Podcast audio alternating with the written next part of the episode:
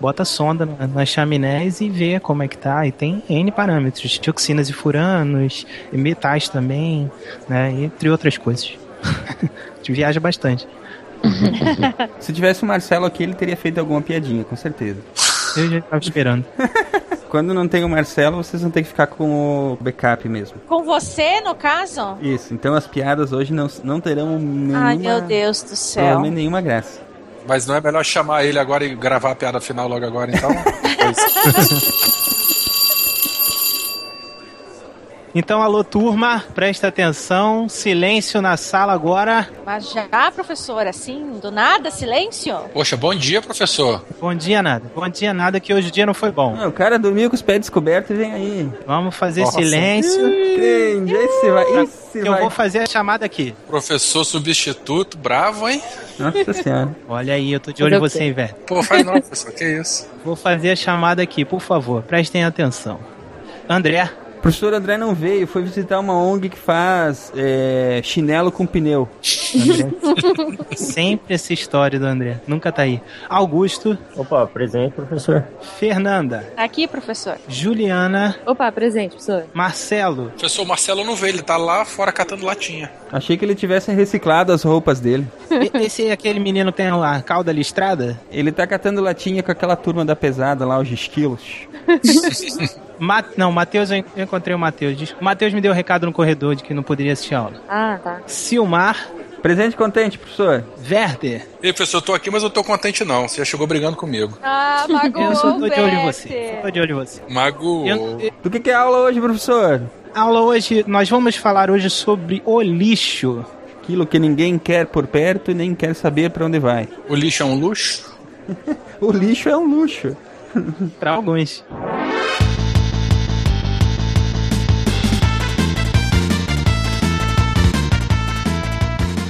E aí pessoal, aqui é Silmar de Chapecó, Santa Catarina e Gardelu! Gardelu! Gardelu! Ah, eu não falo italiano. Não, é francês. Eu sei. Durante a gravação vocês vão saber o que eu falei. E aí galera, aqui é o Jonathan de Mesquita, Rio de Janeiro, e eu tenho um telencéfalo desenvolvido e um polegar opositor para produzir lixo. Nossa! bom. Nesse caso, o luxo é um lixo mesmo. É. Pessoas, aqui é o Werther de Vila Velha Espírito Santo. E alguém mais aqui pensou no Sidney Magal? Por quê? Porra, Silmar, você não pegou a referência, Silmar? Pior que não, cara. Rainha da sucata, rainha da sucata. Ah, meu Deus do céu, cara. Como é que eu pude me esquecer disso? Puta que Caramba. pariu. Pensei agora. Ah, é. Não, não, não, canta não, canta Não, não, não, não. O editor conta. Aqui é a Jujuba de São Paulo e eu quero entender a expressão mais feliz que pinto no lixo. Boa, boa. Alô, galera aí, beleza? Sou Augusto de Assis, São Paulo. E o poder é de vocês. Vai, planeta! Oh! Também Vai não podia faltar, né? Não podia. E eu sou Fernanda, de Chapecó, Santa Catarina. E eu tenho uma perguntinha básica. Lá vem. O que é que tem dentro do lixo do hospício? Ai, não peguei não. Doido varrido! Ó, Vocês estão ouvindo o SciCast, o podcast sobre ciência mais divertido da internet brasileira. Science World Beach.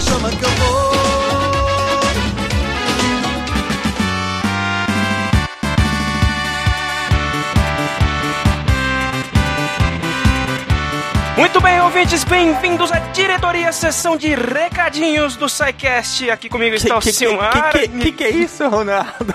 Puta que pariu. Os caras vêm a sala aberta e já vão entrando, sentando na cadeira do diretor. Os caras é, tão, tão com tudo, né? Vocês estão com tudo. Ah, nem vem, cara. Nós, nós, nós tá aqui desde o começo, nós pode. Vocês são de casa. Mas então, muito bem. Então, bem-vindos, né, ouvintes? E, bom, já que tu tá aí, Ronaldo, então segue o barco, né? Já faz, faz, já faz a parte aí toda aí. Então, já que hoje eu dominei a cadeira do diretor da escola, Silmar, eh, fica por sua conta quais são nossas redes sociais. Vai, fala aí. Ah, então vamos lá. Facebook é o facebook.com.br podcast. O Twitter é twitter.com.br podcast. O e-mail é contato.sicast.com.br. E a melhor forma do nosso ouvinte mandar sua dúvida, crítica, sugestão, elogio, mensagem de fumaça é através do formulário de contato do site. É só procurar lá no menu contatos, certo? É isso aí, muito bem, Ronaldo. Bom, é, vamos lembrar então aos nossos ouvintes queridos como é que eles fazem para ajudar o SciCast a chegar ainda mais longe. Sim. Temos um programa de patronato, né? Sim, nós temos o nosso patronato. Se vocês quiserem ser o nosso patrono, o link vai estar no post. Ajudar com uma quantia significativa, o que você puder ajudar, para nós continuarmos o nosso trabalho e continuar levando ciência de uma forma divertida a todos os nossos ouvintes. Então, entra lá no, entra lá no post, verifica lá, entra no Patreon, com- verifica lá os, os prêmios que cada um vai ter, dependendo de quanto você quiser ajudar, e caminha junto com a gente, nos ajudando aí cada vez mais longe. É isso aí. E se você também quiser anunciar qualquer produto, marca, empresa ou serviço aqui no SciCast, é só entrar em contato lá com a agência Protons. Isso. Através do e dos e-mails que estão aí no post. A Juliana vai lhe atender lá, né? Isso aí. A Jujuba, nossa querida Jujuba, cuida da conta do SciCast para o mercado publicitário e ela vai conversar com vocês, vai encontrar lá a melhor forma de ligar o seu, o seu produto, marca, enfim, o que, o que for para ser anunciado aqui no SciCast. Vamos fazer um trabalho bem bacana de divulgação. Sim. E Silmar, o que o, eu gostaria de fazer uma pergunta pra você. Você quer me fazer uma pergunta, mas eu é que faço as perguntas. Não, aqui. hoje sou eu que faço as perguntas. o que acontece quando você faz um trabalho bem feito e começa a ser reconhecido? Hum, teoricamente você ganha muito dinheiro? Teoricamente, né, cara? Mas a gente tem que começar por baixo, né? No, no caso, nós, no caso, nós conseguimos o nosso primeiro patrocinador. Veja só que beleza. Sim, semana passada já falamos um pouquinho dele. Uhum. E só lembrando que então que o mjailton.com.br é um site com cursos de formação na área, em todas as áreas, mas principalmente na área de formação para programadores, né? Exato. Você não precisa ter nenhum conhecimento na área de programação para é, aprender através do método dele lá. O Jailton, que é- também é ouvinte do SciCast, olha que bacana, Uhum. ele deixou aí pra gente dois cursos para serem presenteados aos ouvintes do SciCast, né? Os links do concurso cultural também estão aí no post, corram lá e participem, vai ser bem divertido. E o resultado será divulgado no mês que vem, no dia 14 de agosto. É isso, né, Ronaldo? Acabaram os, os recados? Então, se hoje foi rapidinho, o que, que nós vamos fazer agora? Vamos para a nossa aula de hoje, né? É, hoje a nossa aula é sobre lixo, ou né, necessariamente Lixo. o que a gente faz com o lixo que a gente cria, né, cara? É isso aí, vamos ver se a gente consegue criar um pouco de consciência nas pessoas. Vamos então aproveitar a aula que está bem bacana. Uhum. E é isso aí, né? Depois da aula temos a nossa mural de recados, que é a sessão de e-mails e feedbacks. Isso. Então daqui a pouco a gente se vê lá. É isso aí, galera. Fiquem com a aula e nos vemos mais tarde. É isso aí, um abração. Falou, até mais.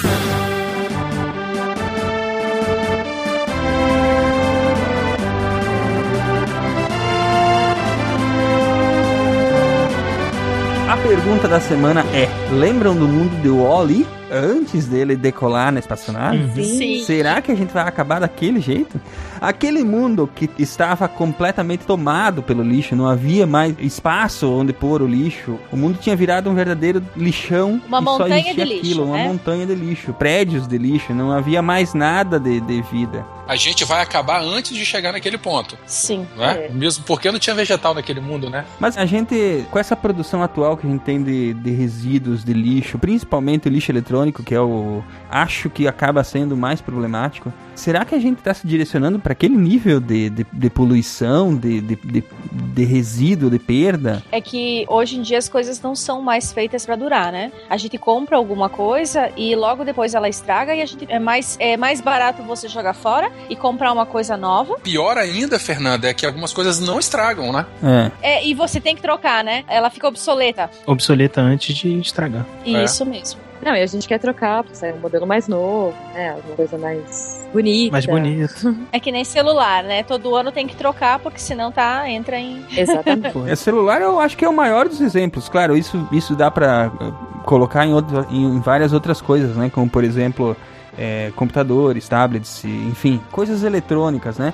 Elas têm uma data de validade absurdamente certa e, e ela não é uma data de validade do equipamento em si. Ele é uma data de validade que a, que a nossa cabeça dá para ele. ah, sim, que a mídia dá, né? É. Exato. É, eu vi que o celular, acho que a média são oito meses. oito meses. E o grande problema é que o lixo eletrônico é o mais difícil de reciclar que há, né? Muito difícil. Sim. Porque são muitas partes ali e muitos elementos químicos ou não, né? É, é usada muita coisa que não tem como você separar durante o processo de reciclagem, né? Vocês trabalham com reciclagem aí, por exemplo, muita coisa que vai ali, por exemplo, aqueles, aqueles é, elementos anti-chamas, esse tipo de coisa, é super difícil de, de separar e reciclar, né? E principalmente não tem, em muitos lugares não tem local para esse descarte. O fabricante não recolhe. Só, eu vou dar um exemplo aí, provavelmente grandes cidades. Mas interior, assim, é muito difícil ter alguém que recolhe esse tipo de material e ele acaba indo para um lugar do lixo comum mesmo, pro lixão. Baterias, por exemplo, tem, tem metais pesados que são extremamente danosos para o meio ambiente, né? É, isso é cruel mesmo, porque é o cádmio, chumbo, né, níquel, o que for. Sim. E é, é terrível, porque a bateria, ela, a pilha, a bateria, ela vai se decompondo e, e, né, os elementos se perdem para o solo, lixiviado pela água e não tem jeito, vai cair no lençol freático, na água subterrânea, no rio, que é água que a gente bebe, né? Falamos um pouco sobre isso aí, inclusive no cast de água, né? A gente tem que muito que evoluir, principalmente aqui no Brasil, essa questão da reciclagem do lixo, do lixo eletrônico, né?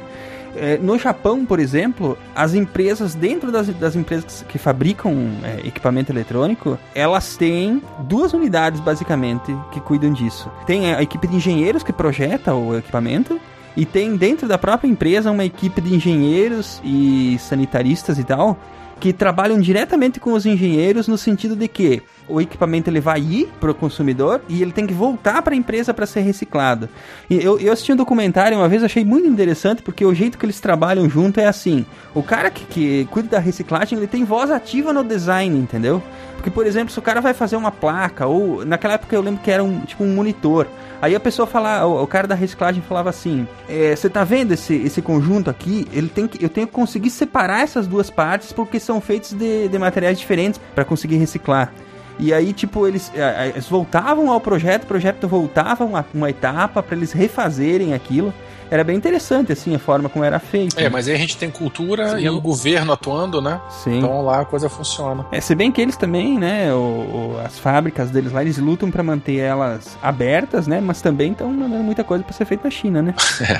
E o grande problema é que tudo isso que é feito na China, muita coisa dos eletrônicos que a gente consome hoje em dia, ela é feita na China, consumida no mundo, e onde é que ela acaba? Na África. Ah, é verdade, ah, né? né? A África é um grande depósito a céu aberto, um lixão a céu aberto. Céu aberto. E assim, é, as imagens que você vê desses, desses lugares onde o lixo eletrônico acaba são desesperadoras, absolutamente. O ali mesmo, né? É, porque assim, é, as pessoas lá, claro, tem toda a questão da pobreza extrema que tem lá, mas eles põem fogo no eletrônico para extrair, por exemplo, o ouro que tem nos circuitos, né? Nossa, que E imagina você pôr fogo numa placa, a quantidade de elementos. E dioxinas é, e outras coisas, né? Que vai virar fumaça ali, o Augusto os gases só saem de uma placa dessa é, é, terrível. Isso daí a pessoa não tem nem consciência, ela não tem noção do que para ela é só uma fumaça, né? Como qualquer Sim. outro. Mas o mal que isso daí pode fazer para a saúde não, ou qualquer coisa tóxica. Que... Mas é aquela história de novo, né? A pessoa já tá na merda extrema ali, né? É. E que, que, que outra alternativa que ela tem, né? Por trás ela nem sente. Tá respirando com a fumaça preta, né? Mas enfim. Eu acho que assim, o lixo orgânico é o menos pior que a gente tem que se preocupar, né? Entre aspas. É, entre aspas, né? O problema é que o lixo orgânico, ele. No fundo, ele se resume a nutriente, né? Naturalmente, ao longo da, da, da história da humanidade, o próprio ambiente ele tinha a capacidade de depurar esses excretas, enfim, o, a, né, a material em decomposição e tal. Só que hoje o volume é tão grande, tão grande que os sistemas ecológicos eles não dão conta. Né? A própria biodiversidade, seja do solo, do, da água não dá conta de reciclar isso naturalmente, né? Então. Não é só a questão de sobrecarregar de nutrientes, a questão da diversidade. Tem também toda a uh, o tratamento que dão contra pragas eh, nesses, é, nesses alimentos, né, que vem carregado de metal pesado também. Sabe? É Tem muitos químicos de. Aqui onde eu trabalhei chamava defensivo agrícola, a gente não pode chamar de agrotóxico. É. E aí... Defensivos agrícolas. Deram um nome bonitinho já agora pro negócio. Politicamente correto também para é. agrotóxico. Exatamente. É, é a gourmetização do agrotóxico. É por aí. O defensivo agrícola ele vem carregando de produtos químicos pesadíssimos também, que aí vai pro solo também, aí não depura, tem, vai carregando pro lençol e por aí vai. Lá onde é, até pouco tempo atrás eu estava, a gente teve um problema muito grande com metais pesados por, em, em área de manguezal, que é área de proteção permanente, né? Uhum. É criadouro de muitas espécies. E o pessoal do entorno vivia da pesca e da, da venda de, de caranguejos. E aí, certa vez eu encontrei um cara no manguezal e ele tava caçando. E ele vende, né? Obviamente, nas feiras livres aqui por aqui. E aí eu perguntei a ele uma vez assim, é, e aí, como é que tá? Tudo bem e tal? Você vende esses caranguejos aonde? Esse siri aonde? Aí ele, pô, a gente leva lá pra Barra da Tijuca. Eu Uhum. trabalhava no, Eu não posso falar exatamente o local porque vai ficar muito, muito exposto. Mas ele falava que levava pra uma outra, uma outra zona que é de classe alta aqui no Rio, né? Não só essa, mas uma zona, a zona norte também, ele falava que levava pra Madureira. Então, assim, o pessoal achava que não podia comer na região porque era contaminado com metais pesados. Mas o cara tirava dali e levava pra outros pontos. Então, é muito difícil.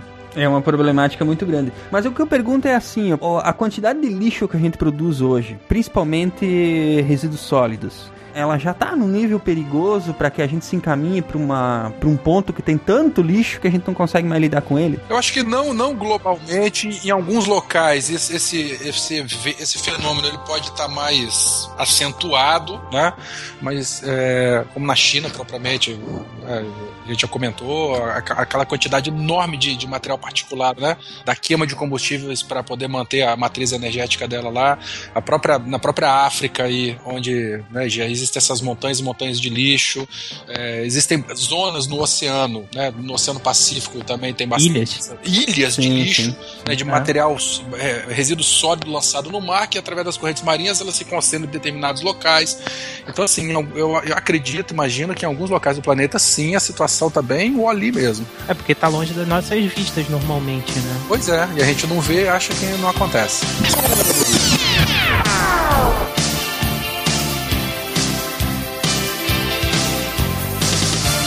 Boa parte dos atos que a humanidade pratica cotidianamente sem pensar é seguida de outro gesto automático. Sobrou, jogou fora.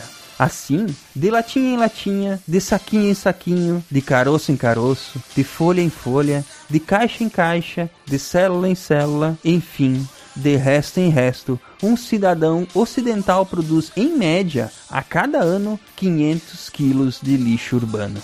Um brasileiro é responsável por 378 quilos anuais. E como lixo é lixo, ou seja, algo que não se precisa e não se quer ter por perto, ainda mais porque faz mal à saúde e ao planeta, governos, cientistas, indústrias e a população em geral empenham-se atualmente em encontrar formas de tratar e reduzir sua quantidade, de preferência ganhando dinheiro com isso.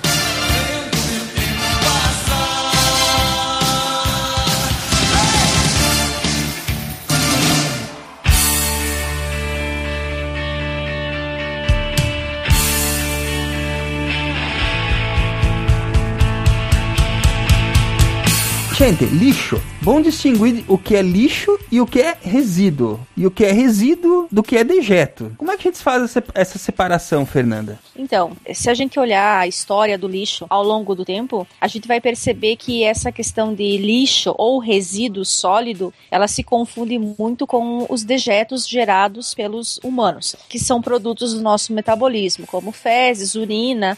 E antigamente tudo isso, tudo isso que era produzido, tanto os resíduos quanto os dejetos, eles eram depositados num único lugar, é, numa vala ou mesmo num lugar é, longe do acampamento, né? Porque no, no princípio as civilizações eram nômades e elas viviam em cavernas, sobreviviam da caça e da pesca. E aí, quando os recursos daquela região eles se extinguiam, eles ah, passavam então para saíam daquele lugar e migravam para outros lugares. E aí o seu lixo acabava ficando ali e se decompondo e aí, né, ocorria a reciclagem natural das coisas. Até porque não tinha tanta gente assim, né? A gente não conseguia destruir todos os ambientes. É, não era tanta gente assim, né? Como a Fernanda bem falou, tinha pouca gente no mundo, né, alimento em abundância, é, mesmo assim a, a densidade populacional era pequena, o que se gerava era, era consumido, era reciclado e por aí vai. Naquela época a gente também não tinha, não, a- as vestimentas que se usavam, elas duravam anos, porque era pele de dos outros animais, né, dos mortos, animais mortos. Não se tinha plástico, não se tinha papel, não se tinha metal, não se tinha o que a gente tem hoje. Basicamente era lixo orgânico e fezes, fezes e urina. E resto de carcaça, né, resto de animais e tal. E aí, lembrando que tudo isso era depositado longe do acampamento ou longe da, da, da caverna onde se vivia, porque naquela época já se tinha aquela ideia, né, que o que sobra, tanto os dejetos dejetos quanto os, os resíduos é, é, algo que não se quer por perto. Então era colocado em lugares que eram, ficavam longe do acampamento, ou mesmo da, da caverna, da moradia, onde esses povos uh, moravam. Bom, isso a gente está falando aí de, de antiguidade mesmo, né? Quase pré-história aí. Sim. Isso. Quando realmente os povos ou eram nômades ou ainda não tinham começado a se fixar, ainda não tinha agricultura, né?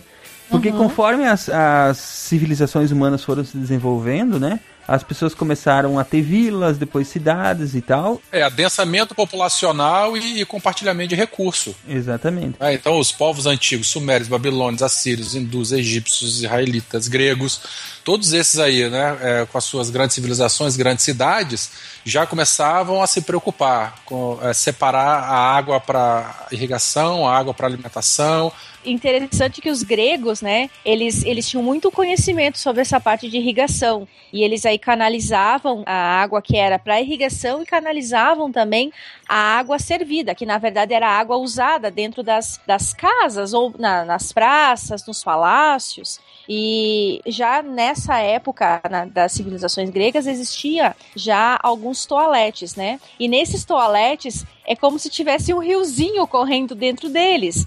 E aí as pessoas iam lá nesse riozinho, entre aspas, e faziam suas necessidades ali. E ele levava essa água corrente, levava as fezes e a urina embora para esses grandes canais, né? E aí uh, aquele lugar do toalete ficava sempre limpo.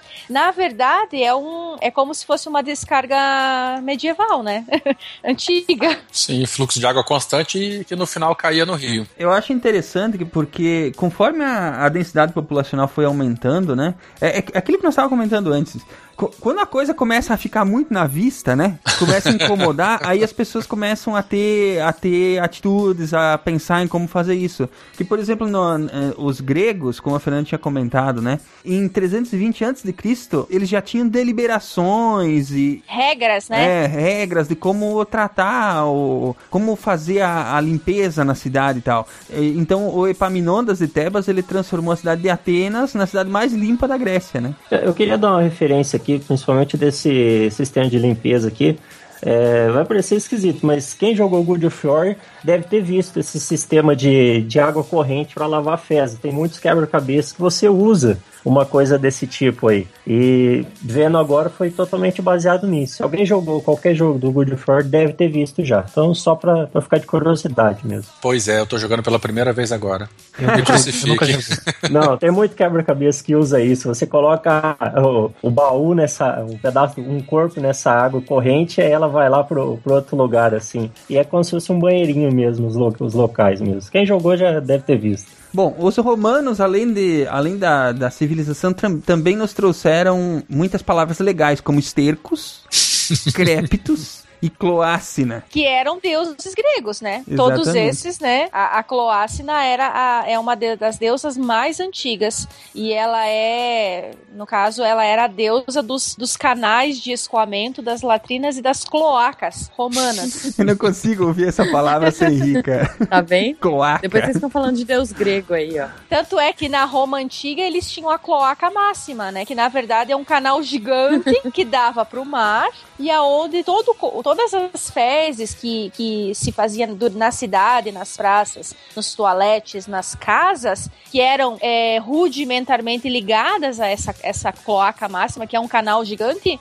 ele, ele levava tudo isso pro mar. Tá todo mundo imaginando uma cloaca Sim, máxima tá aí todo também. Mundo imaginando, né? Gente, a cloaca máxima é um canal gigante. Nós falamos lá no podcast sobre Roma Antiga, falamos sobre a cloaca máxima, inclusive tem uma história que um dos generais lá, enlouquecido porque a, a, as tubulações de água deles lá eram feitas de chumbo, né? E, então as pessoas não ficavam muito boas da cabeça, assim, ao longo das suas vidas. Ele navegou a cloaca máxima de barco. Ui, beleza. É, é muito diferente de, hoje em dia de, de, de, usar a ciclovia ali do, do Rio Pinheiros, né? É a galera daqui do Rio fazendo ve é, vela, né?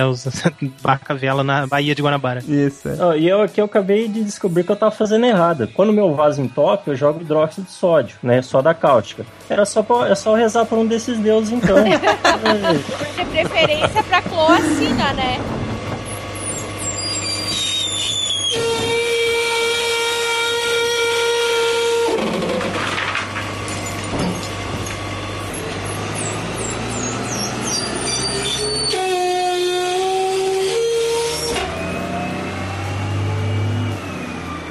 E interessante que uh, nem todas as casas romanas ou os toaletes, eles eram ligados a essa cloaca máxima. Alguns deles não eram. E aí se pergunta, né, para onde é que ia esses resíduos, os dejetos que esse resto da população produzia e que não estava ligado à cloaca máxima, né? Então acredita-se que eles, essas outras casas tinham fossas que eram rudimentares, né? Eram, eram buracos feitos na terra ou então que eles é, colocavam dentro de, de tonéis gigantes de madeira e que eram esvaziados periodicamente, geralmente à noite, né, em lugares longe das casas, para uh, ser utilizado como adubo ou mesmo como alimentação de animais. É isso mesmo, fezes para animais comerem. Tinha tudo para dar certo isso. E outra coisa interessante é que, que na Roma eles já começavam com essa questão de ter casas com mais de um piso, né?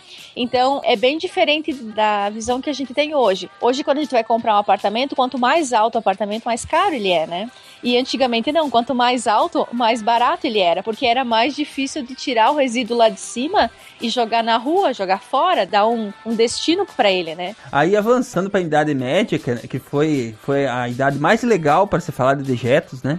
era, uma, era uma beleza, né? Porque quando caiu Roma, a civilização ocidental inteira foi para vala. É, porque apesar dessa cagação toda aí da cloaca máxima lá em Roma, eles eram muito limpos, né? Sim. Tinha sim. muitas casas de banho, banhos públicos, eles tinham essa noção da necessidade de separar o lixo, né? Ó, para vocês terem uma ideia, no século 4 depois de Cristo, eles tinham 856 casas de banho e 14 termos em Roma. Então, caiu o Império Romano, a porcalhada apareceu. Mas aí é que tá, e, e essas casas de banho, elas tinham, tinham algumas com capacidade para mais de duas mil pessoas, né? Imagina a festa é, dessas casas de banho. É. Festa em que sentido? Não é, não é piscina de criança de parquinho, não, que você tá falando. Não, é tipo, é tipo piscinão de Ramos, o, o Johnny aí que mora no Rio. Nunca fui naquilo lá, cara, de verdade, não tenho nem vontade de longe, no escuro, assim, com uma neblina, parece até legal. mas Nossa. chegando perto, não dá não. Verdade. Bom, mas indo lá para a Idade Média, então, o, o que que aconteceu? Com a, a decadência do, daquela região, né? Aconteceu que as pessoas viraram umas porquinhas. Oh, você tá sendo muito bondoso. É.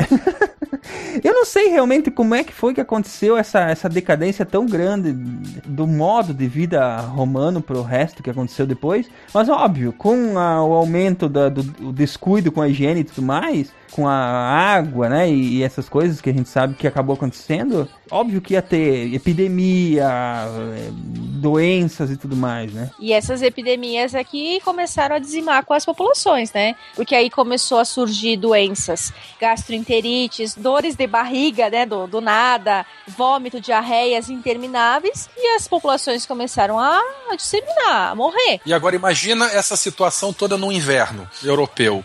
Você tem porco dentro de casa, que você tem galinha dentro de casa, você tem gente cagando no canto dentro de casa, a mesma pessoa que vai lá com a diarreia da desinteria, que vai fazer a, a, a janta. Tem a bactéria, né? E que não lava a mão. Que não vai pegar a mão, que vai pegar a carne que não tá, não tá conservada. Imagine a imundícia que não devia ser.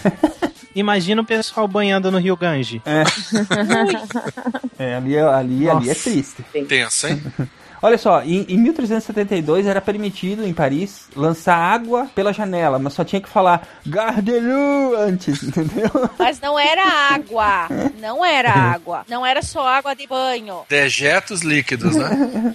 era aquela água que tava no pinico. É. Inclusive tem um filme que chama per Perfume, que logo no começo tem uma cena escabrosa, assim, que aparece os caras jogando é, os negócios pela janela. Mas era, mas era um jeito educado, vai. Pelo menos. Pelo menos avisava antes, né? É, era polido.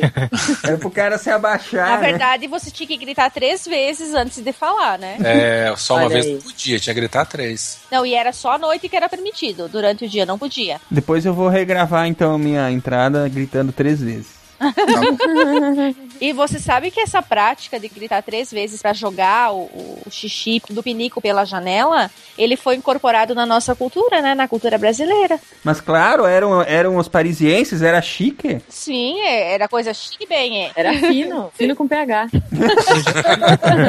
Bom, mas com o passar do tempo, as principais cidades da Europa, principalmente, né? Londres, Paris, Praga, com o aumento da, da, da população, o problema do lixo e dos dejetos começou a ser realmente algo com que eles é, passaram a se preocupar realmente e foi quando começou aí por, é, em torno de, do, do século 12, 13 que começaram a ter as primeiras leis e as primeiras preocupações com o recolhimento do lixo, com o tratamento do lixo, né? Já utilizavam-se carroças, né, para recolher lixo. Sim. E tonéis, né? Tonéis ou, ou começaram a, a padronizar isso porque eles imaginavam que se tu tivesse algo padronizado, seria mais fácil das pessoas começarem a separar o lixo naquela época, né? Isso há, no século XII ainda, né? É, foi evoluindo aí durante toda essa, essa primeira parte aí do séculos 12, 13, 14, foi evoluindo essa questão, né, do recolhimento, do tratamento, e aí que começou aquela a, a, o costume de ter tonéis, de ter é, é, recipientes, né? vasilhames em que as pessoas colocassem ali então o lixo, a, enfim, muito provavelmente muito do dejeto ia para ali, né? E que esse lixo ele, ele passasse a ser recolhido, né? Em algum período do dia ou da semana, sei lá como era na época, e era levado para fora da cidade, então, isso, né? Bruxelas, ela coletava e fazia compostagem de lixo, né? Isso em, desde 1560. Pouco depois da época do descobrimento do Brasil, já se fazia compostagem de lixo lá na Europa. É, em 1671, por exemplo, é, em Stettin, que é um. Imagino que seja um, um, uma, uma das cidades da, da Inglaterra, já se fazia esse recolhimento, é, o poder público, por assim dizer, era responsável por esse recolhimento e eles cobravam uma taxa Justo. dos moradores, né? Pra recolher os vasilhames, então, que tinham os resíduos ali, né? A de taxa do lixo, o pessoal daqui de São Paulo entende bem. e, e, sabe que a primeiro, o primeiro lugar no mundo a utilizar, então, os vasilhames especiais para coletas de resíduos foi na Alemanha, né? A Alemanha foi, até hoje, a Alemanha é o o lugar assim mais desenvolvido para tratamento e separação de lixo é a Alemanha. E eles já começaram desde, desde cedo, desde 1500. Eles já usavam, então, vasilhames especiais para separar os resíduos gerados. É. E só fazendo um adendo que o, o Silmar falou que os dejetos iam para esses vasilhames. Na verdade, os dejetos não iam. O que ia ali era só resíduo mesmo, era só resto de, de alimento ou mesmo outras coisas, né? É, roupa que não prestava mais, é, coisa quebrada. Mas os, o dejeto mesmo humano, fezes e urina, eles já usavam fossas, os sumidouros nas próprias, no terreno das casas para fazer essa, esse descarte. Já tinha as latrinas, né? Isso já era, na verdade, já era uma latrina evoluída. Latrina é como, como o pessoal o pessoal chique chama as patentes, é? É, isso mesmo. vocês, vocês não usam essa expressão aí, ou usam aí no, no mais pro Não, na verdade a gente não usa latrina, né? A gente vai ao vaso sanitário mesmo. Essa expressão patente vocês não conhecem? Não, não conhecia a patente. Vocês nunca visitaram uma patente? A patente é um quartinho reservado fora da casa, não é isso? Um banquinho de madeira com um buraquinho no, em cima. Esse buraquinho é que nem um vaso sanitário. Daí você faz ali as necessidades e depois geralmente se joga uma cinza, cinza de fogão, em cima porque ela é alcalina e daí vai matar os micróbios. Porque aí tu vai ter mosca chegando ali, vai ter outros organismos. Imagina que beleza que era usar isso aí. E da onde vem o nome patente? Aí já não sei. Ela é comumente usada aqui na, na nossa região, essa, essa expressão esse nome. É. Mas a patente em si, ela ainda é utilizada no interior aí? Acho que não. eu já eu vi acho... muitas, mas assim, tipo, mais de 20 anos atrás, assim, sabe? Até porque ficou muito fácil de. de é muito barato construir um banheiro com encanamento que leva para uma, uma fossa séptica e tal. E além de ser barato, é muito mais prático do que ter isso que a gente acabou de falar, né? Um, um lugar lá com, uma, com um buraco para você sentar e fazer necessidades, né? É, eu passei 30 dias numa, numa tribo de índio lá no Alto Xingu Bangu e lá já tinha, já tem um sanitário mesmo, uma casinha reservada com sanitário, assento e caixa d'água. E puxa e descarga e tudo. Normal, como se eu estivesse na minha casa, com descarga e tudo, aquelas descarguinha de, de cordinha e tudo. Só uma, é, uma curiosidade, assim, né, para fechar a Alemanha, em 1624, em Berlim, eles empregavam prostitutas para limpeza das ruas.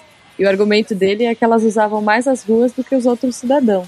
Conveniente. É, o cidadão não usa a rua, não, né? Só não, não, mas é. não. As prostitutas usavam mais as ruas do que os outros. Ah, entendi. É, é, e por isso elas tinham que limpar a rua, claro, é óbvio. Ah, é muito justo. Olha, justíssimo. Inclusive, além das prostitutas, quem era encarregado era o carrasco, porque daí se elas não ajudassem, ele matava, entendeu? Nossa. Nossa.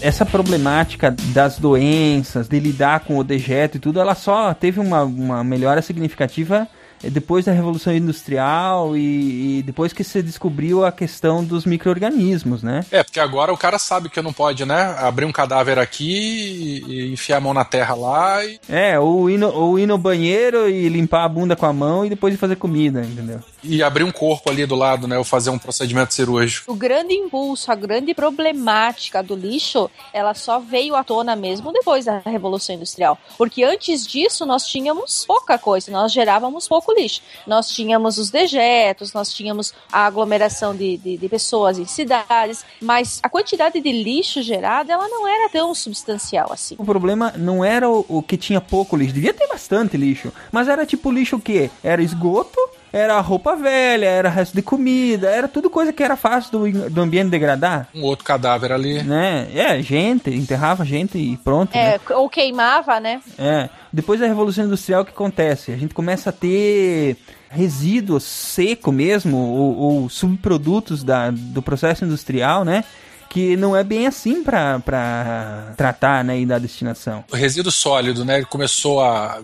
É, viram, perceberam que era um problema e daí surgiram os primeiros incineradores também. Data-se de que o primeiro foi construído em Londres, né, em 1875, justamente para tentar minimizar esse problema do lixo, né? Desse material sólido, material que se acumula, taca fogo, que aí né, vai diminuir o volume de, desse material e vai minimizar o problema. Mas será que esses generadores eram mais para fogueirões ou para fornos gigantes? Acho que para fogueiras, eu acho que para fogueiras. Até porque naquela época acho que o conhecimento de incineradores, de fornos para incinerar as coisas, ele era não era tão substancial quanto hoje, né? Era mais voltado para uma fogueira mesmo. Até porque antigamente os corpos, os cadáveres, eles eram queimados, né? Só depois que a igreja entrou nessa história que começou a começaram a enterrar os corpos, não a queimar eles, né? Que os espíritos tinham que voltar, aquela história toda, né? Então eles tinham que enterrar os corpos. Isso chama-se reencarnação, Fernando. Você lembra disso?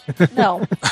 Não quando o Fernando falou que a entrada da igreja, eu falei, ah, foi aí que eles começaram a queimar os corpos vivos, né? Não, não entendi. Nossa.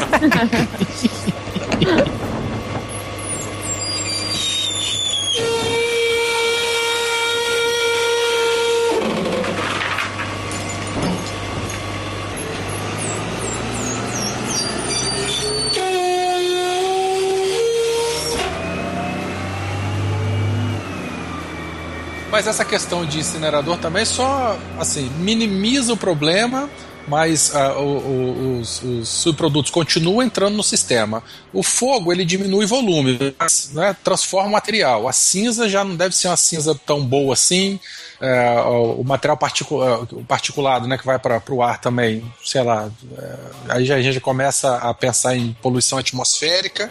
Então o problema ele só, só muda de lugar. Né? É Tanto que isso aí se perdurou, continuou até aí metade do século XX aí, sem soluções muito, muito apropriadas. E na maioria das vezes, é, sempre quando algum dejeto, algum lixo, alguma coisa era gerada, o destino era o mar, rio, ou como a gente já comentou, áreas limítrofes. Né? Eu tiro daqui da minha cidade e jogo para a cidade do vizinho. Agora, no, no, Brasil, né, historicamente também, a gente copiou tudo que a Europa fez de errado, né? No Brasil, a, a história que, que, que, conta sobre a questão do lixo no Brasil é fantástica. Eu, quando comecei a estudar para fazer essa pauta, eu me. Eu fiquei, assim, apaixonada pela história do lixo no Brasil. Não fazia ideia de que era desse jeito. Porque toda a história, é, na verdade, o pessoal que quiser baixar e o, li, o livro que a gente é, usou como base para essa parte histórica é, é chamado A História do Lixo. Ele está disponível na internet, é gratuito para baixar. A gente vai colocar o, o link. E assim, ele, ele, ele descreve com requintes, com muitos requintes essa questão do lixo no Brasil, né? Então a gente sabe que ele foca nas, nas grandes cidades, como São Paulo e Rio de Janeiro, né? E ele trata essa questão contando uh, a história dos habitantes lá uh, da cidade do Rio de Janeiro, a cidade do Johnny, né, Johnny? É isso aí, essa história eu já conhecia. Ainda tem algum tigreiro aí? Eu nunca mais vi, não, cara. nunca mais vi? Que idade tu tem, meu Deus? no outro, eu vi as imagens, mas que bom que não tem, né, cara? Tempos atrás eu tive na, nas ruínas do cais, eh, onde chegavam os escravos, né, o tal do cais do Valongo, e conta também parte dessa história, tem umas imagens lá também, por isso que eu vi nunca mais vi, tá vendo? Aonde Mas- é mas- esse cais aí no Rio? É bem na zona portuária dali, perto da Praça Mauá, perto do Observatório Nacional, Aham. é uma rua famosa, chama Barão de Tefé. É, então, a, a questão de como é que funcionava a questão da, do lixo no Rio de Janeiro, que é o que a gente usou como base, que esse livro ele retrata, né? Então ele diz que todas as famílias do Rio, é, independente se eram mais pobres ou mais ricas, elas sempre tinham escravos para fazer o serviço doméstico. E aí as pessoas, como não tinham, não conseguiam construir fossas nas suas casas, porque naquela região ali do Rio de Janeiro é tudo, o lençol freático é muito superficial, em função da, da presença do mar e de outras, de- dos rios ali, e, e também das pedras, eles não conseguiam cavar para fazer fossas. Então as, a- nas casas eles guardavam vasilhames de madeira, como se fossem uns tonéis de madeira, que era preso por dois arcos de ferro, um em cima e um embaixo. E todo, todo ele era construído de madeira, né? E aí, durante o dia, as pessoas daquela residência, elas iam colocando dentro desse tonel de madeira todos os, os resíduos e os dejetos produzidos pelas pessoas. No final da noite, depois da hora da Ave Maria, que era por volta das 10 horas da noite, os escravos pegavam esses tonéis e caminhavam pelas ruas do Rio de Janeiro e levavam esses tonéis até as praias do Rio de Janeiro para descartar esse lixo e esses dejetos nas praias do Rio de Janeiro, para que o mar pudesse levar esse lixo embora. Ué, mas é o mesmo lugar onde eles colocam hoje, não? Basicamente. Não, mas hoje tem emissário submarino que joga mais pra longe, entendeu? É, É, e, e demora um pouco mais a voltar. Isso. É, e, esse, e esses escravos, eles eram chamados de tigres, porque em algumas ocasiões, esses arcos de, de ferro que seguravam as madeiras, eles se desprendiam, né, porque eles levavam em cima da cabeça, né, esse tonel cheio de, de, Nas de costas também. de imundície, né, ou em cima da cabeça ou nas costas. Esses, esse tonel ele se desfazia, esses arcos se desencontravam, e aí toda aquela imundícia, imundície que eles chamam, é, banhava os escravos de cima a baixo, né? E aí eles tomavam muitos banhos de é, resíduos e lixo ao levar esse lixo pra Que praia. simpático, é. Que simpático, que nome bonito pra merda, né, Fernando? É, para quem não conseguiu visualizar é, a imagem desse tonel que você tá falando, é muito semelhante ao que a gente tem hoje, o barril de cachaça. Justamente, ou aquele lá que o cara, o que o, o pica-pau, é o pica-pau que desce as cataratas do Exatamente. Niágara, é esse daí. Olha do que ela lembrou. É isso aí. Pelo menos pica-pau eu acho. Mas e, e de onde vem o nome tigre ou tigreiro? Qual, a- qual a alusão disso ao, ao animal? Conforme esses dejetos iam escorrendo pelas, pelas frestas dos- das tábuas, é, a ureia da, contida na urina e no- nos excrementos e tudo mais, ele tingia a pele dos escravos. E aí ficava com várias estrias na pele, parecendo, lembrando um tigre. É, lembrava a pelagem do tigre, né? É, Uhum. também tem outros relatos que dizem que era porque o pessoal corria de quem carregava o dejeto como se fugisse de um animal, né? Mas, enfim, isso é revisionismo histórico e realmente não dá pra saber exatamente por que que era o nome, mas tem muitos registros, né? Mas interessante que esses escravos, né, ele, eles tinham um lugar próprio para ficar na casa. Na verdade, eles não ficavam dentro da casa. Eles ficavam é, num lugar que era construído próximo ao muro ou próximo aos arbustos da casa, longe, fora da casa, não dentro da casa, justamente por causa do cheiro que eles exalavam. E aí esse cheiro não podia perturbar as donzelas da casa. mas donzel. É, só as donzelas, né, que tem nariz sensível. Isso. Aquelas princesas que dormiam na cama e, e sentiam se tinha uma ervilha, né? Ninguém pegou a referência, né? Não. Eu, eu peguei, eu peguei. A não. princesa e a ervilha, gente. Não, fora que essas princesas, né, os dejetos delas eram cor-de-rosa e tinham glitter. Ah, e eram cheirosos, né? Tem mais uma curiosidade interessante que em, em 76, 1876, o Rio contratou um- uma firma que era de uma pessoa chamada Aleixo Gari. E, e foi por isso que a- a- até hoje a gente chama as pessoas que trabalham, principalmente o pessoal que trabalha fazendo rua, né? De Gari. Então não é Aleixo Gari, é Aleixo Gari. Aleixo Gari. É, eu só consegui ler Gary. Gary. É, Gary, mas no português Né? a gente chama de Gary. É portuguesado, virou, virou Gari. Vi- Virou Gary que virou Gari É, depois. exatamente. Bom, mas seguindo a nossa história, o, o- a coisa é que a reviravolta, né, que a humanidade passou para a problemática do lixo foi realmente no século XX, depois do término da, da, da Segunda Guerra Mundial, né?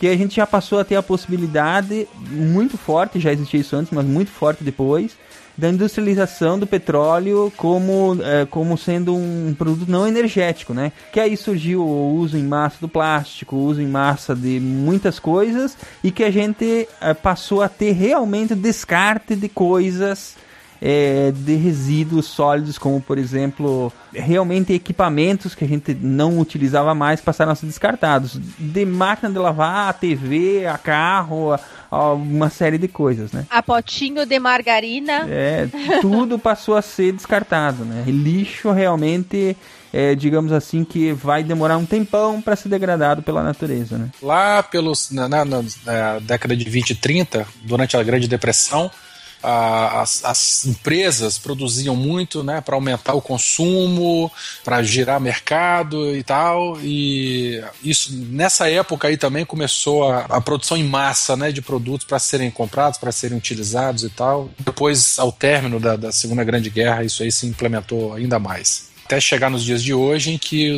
como a gente já comentou no início do cast, de que muitos produtos são feitos para serem trocados. É. Né, são feitos para dar problema ou são feitos para a, a, vida útil ou a vida do desejo deles, sei lá que nome se dá isso, ela, ela, eles são muito efêmeros, né? Sim, né? e aliado a isso a gente teve muitas coisas, né, durante a década de 70 e 80 que também ajudaram a um despertar maior por parte da população, a questão da camada de ozônio, a questão do aquecimento global e tudo mais, né? É, tem uma curiosidade, eu nem sei se vocês sabem disso, mas antigamente falaram que, falavam que os casamentos tinham a crise dos sete anos, e ela se dava muito pelo lance de, dos objetos da casa, os eletrodomésticos, as coisas começarem a se deteriorar depois de sete anos. Aí, Fernanda, tá explicado. Então você imagina. Pois é, a gente teve a, a crise dos sete e depois a crise dos, dos 14. Deve ser por isso. isso.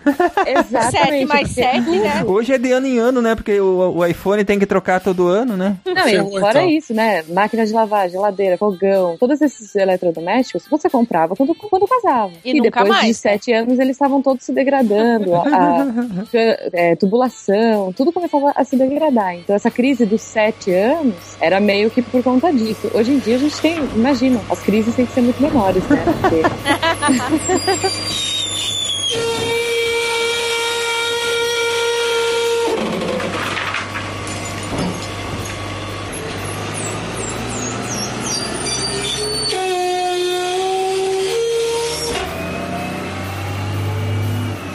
obsolescência programada, que não é nada mais, nada menos do que colocar é, validade nas coisas que são feitas, né? nos produtos industrializados.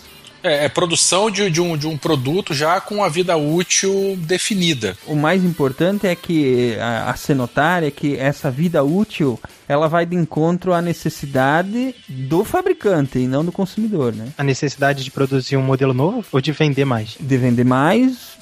Produzir um modelo novo é só uma reação a querer vender mais, né? É, na verdade, é a necessidade de criar uma demanda para que a pessoa não queira mais o produto dela e que o dela já fique muito defasado. É, mas é que assim, a obsolescência programada, a expressão, ela surgiu antes de ter, vamos dizer assim, a, a, a o que nós temos hoje em dia que, que se gera a necessidade com modelos novos. É, ela era mais ligada a colocar validade mesmo nas coisas. É, por exemplo, a obsolescência programada surgiu por causa das lâmpadas incandescentes. Que antigamente tinha a lâmpada e a lâmpada durava, sei lá, 10 anos. E aí as, algumas indústrias eles se juntaram e estabeleceram, não, vamos fazer lâmpadas que durem. A lâmpada vai durar um ano. Um ano. É.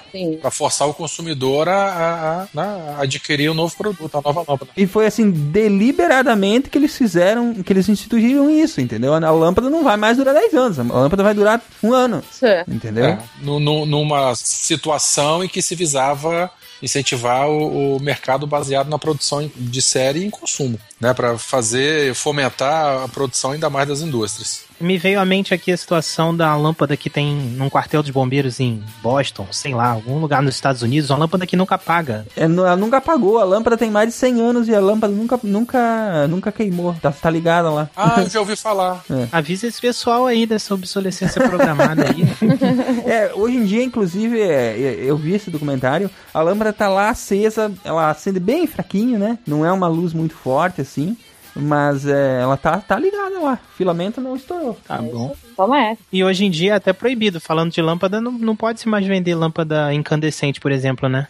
É, as de 60 watts elas vão terminar por lei a fabricação dentro de pouco, pouco tempo, questão de meses aí, né? É proibido fabricar daqui pra frente. Que bom, né? Menos mal. Eu acho que não. Eu acho Por que, quê? que é ruim. Eu acho que forçar as pessoas a adotarem o- as lâmpadas fluorescentes é, é mais pra você ter. pra dar. fazer a indústria ter lucro do que qualquer outra coisa. É igual essa padronização maluca da- dos- das tomadas brasileiras. É, isso né? aí também foi outro golpe pra, pra alguém ganhar dinheiro, entendeu? Alguém levou. E a mesma coisa são as lâmpadas, as lâmpadas fluorescentes. Porque assim, ó, não faz diferença, cara. Não faz mesmo, não. Lâmpada não faz diferença assim no consumo. Não muito faz. pouca, muito pouca diferença. A menos que você tenha uma mansão. É muito pouca diferença, cara, muito pouca. Mas isso, mesmo sendo a a grande propaganda da, da lâmpada fluorescente, a propaganda que eles fazem é que ela é mega econômica, mesmo assim, não, dá diferença. Não, não é. Ah, Mas é isso, que eu, isso que eu tô te falando, cara. Quanto tempo por dia você deixa a porcaria da lâmpada ligada? Duas horas? Três horas? É, exatamente. Entendeu? Que um casal, é. como eu tenho aqui em casa, tipo, nós dois trabalhamos e, fica ah, tudo o dia inteiro apagado. Que diferença vai fazer a lâmpada incandescente ou a fluorescente? Tá, você vai. no- vai dar um real de diferença no final da, da conta lá. No fim das contas, eu pago a iluminação pública mais cara do que pagaria na minha casa de lâmpada e a lâmpada lá fora é de sódio. É, exatamente. Olha, que, olha só, uma coisa que vocês têm que ter no- noção é o seguinte. A tarifa de eletricidade, ela não é determinada pelo quanto você consome, e sim pelo, pelo quanto o governo ou as fornecedoras de energia têm que arrecadar. A, a tarifa não tem nada a ver com gerar, quanto né? você consome, cara. Se você consumir menos, você vai pagar mais daqui a pouco, porque a tarifa vai continuar aumentando porque eles têm que aumentar a arrecadação, cara. Entende? Se você se, ah, se todo mundo deixar de consumir, que foi o que aconteceu em São Paulo, não foi isso que aconteceu em São Paulo? Me ajudem aí quem mora aí. Sim, sim, eles, é, o governo reclamou porque estava tendo economia nessa crise hídrica toda. É, aconteceu com a água. Todo mundo deixou, economizou, todo mundo economizando. Aí eles subiram a tarifa, Mas, cara. gente, isso é óbvio, né? É óbvio isso. Você distribui água, quanto mais você distribui, maior vai ser o lucro da tua empresa. Isso vale pra qualquer produto. Pra luz também é assim. Então, não é o quanto que a gente consome, é o quanto que eles precisam. Justamente. Exatamente. Não é o quanto a gente consome, é o quanto eles precisam arrecadar. Entretanto, essa questão da energia elétrica, sou muito mais radical. Sou, eu acho que tem que economizar sim. Acho que tem que usar a lâmpada a, daquela que gasta menos energia sim. Acho que tem que sair do cômodo e apagar a luz sim. Eu não discordo disso aí não, Fernanda. Eu tô dizendo que assim, às vezes as questões elas são mais complexas do que a gente tem controle no primeiro momento. Não, não é que, se, que seja errado economizar energia ou, ou trocar uma lâmpada, entendeu? Acho até que é certo. Mas se a gente for analisar a fundo, é, não é apagar a luz ou trocar a lâmpada fluorescente ah, pela incandescente que vai diminuir tanto assim a, a- o consumo, porque daqui a pouco os caras aumentam a luz, a conta, porque tá todo mundo economizando. Ah, tá, mas aí não dá, porque a gente tá arrecadando menos do que, do que precisa. É, foi, então é mais ou menos o que foi falado no cast sobre água, até vocês estavam nele.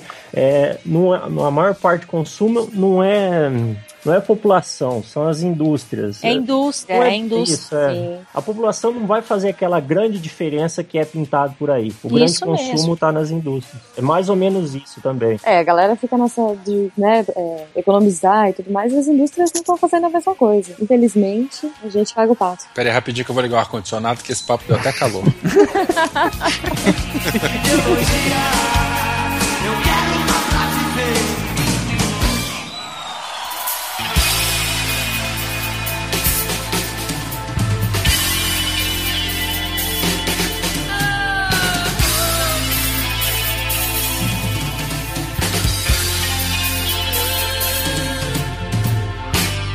Em processos naturais, nós não temos a produção de lixo. No campo, lá com as vaquinhas, a gente não produz lixo. As árvores, elas não produzem lixo. As flores, elas não produzem lixo. A natureza em si, ela não produz lixo. Quem produz lixo são os seres humanos, não os seres vivos. Os seres vivos também não produzem lixo. Eles não produzem resíduos sólidos. Eles produzem dejetos, né, fezes e urina, e restos da alimentação que eles não consumiram. que serão mineralizados e aí entra a ciclagem de nutriente e todo mundo feliz e contente. E isso que entra lá no ciclo nos ciclos biogeoquímicos da natureza e tudo vai ser reutilizado novamente pelas plantas, pelos animais, pelos fungos e assim por diante, né? E daqui a quanto tempo a gente, isso aí vira petróleo pra gente ganhar dinheiro? Vai demorar. Milhões de anos.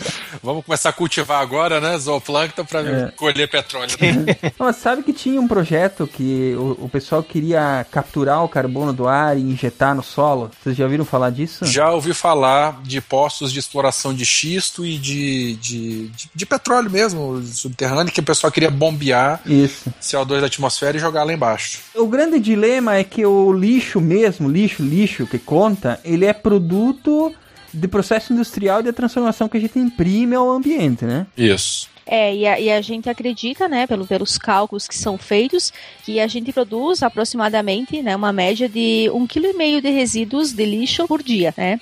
E dá uma média em torno de 350 a 400 quilos por ano. Então multiplica esse valor de 400 quilos, mais ou menos, uma média, né, de 400 quilos ano pela população mundial, você vai saber a quantidade de lixo que se produz num ano no mundo todo. Mas nós estamos falando de adultos ou de bebês ou, velho, ou pessoas idosas que usam fraldas? Porque se botar o bebê na equação aí, danou-se tudo, hein?